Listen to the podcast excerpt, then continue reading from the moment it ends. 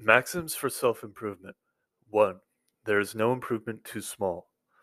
People often stagnate on the path of self improvement because a small step is beneath them and a large step is unmanageable. Small positive changes, however, add up to large improvements over time. Say you're an unwilling homebody with mild self induced agoraphobia. You desire to be comfortable in public places and to interact confidently with others. You know that you could take a short walk around your house with only slight discomfort, but you decline to take this step because you would have to realize your inadequacy.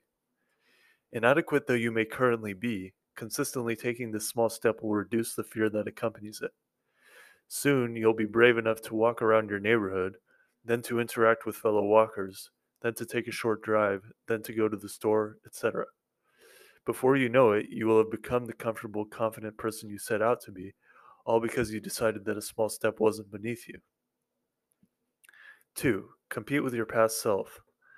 Don't compare yourself to who someone else is today. Compare yourself to who you were yesterday or five minutes ago.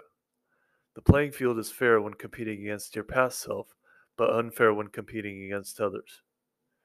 3. Be consistent. Results usually come from consistent, long term action. Keep in mind that the improvement curve varies greatly with the pursuit. Strength training, for example, follows a trajectory of diminishing returns. The more trained one becomes, the more training is required to cause adaptation. However, creative pursuits such as writing, acting, art, etc., may admit of years of consistent dedication without results, then a sudden explosion in popularity. 4. Reward yourself for steps forward, punish yourself for steps backward.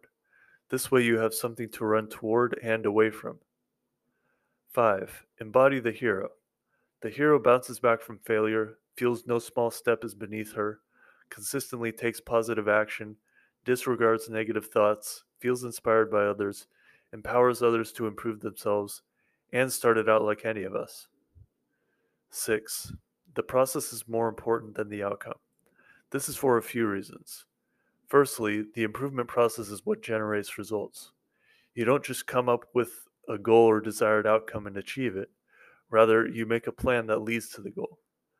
Secondly, achievement of a goal can leave one directionless. If the outcome is all that's motivating you, then motivation vanishes when you, re- when you realize this outcome. Contrast this with rooting your motivation in the process, falling in love with strength training, for example. In this case, motivation is linked to something permanent, assuming you're alive. Thirdly, certain goals may be unattainable, which is detrimental if one's satisfaction hinges on them. Consider instead deriving satisfaction from going through the improvement process. If you're alive, this source of satisfaction is always available. 7. Design your life so that it's easy to do things that are self beneficial and hard to do things that are self detrimental. If you know you have a tendency to overindulge, for example, remove the option to do so. Let's say you have a flaming hot lime Cheetos addiction. To beat this habit, you should remove all cues of your addiction, which may entail throwing away your stash, visiting a different supermarket, not sitting on the Cheetos lounge chair, etc. Telling a friend, or better yet, everyone you know, about your addiction can also help by increasing the social cost of relapse.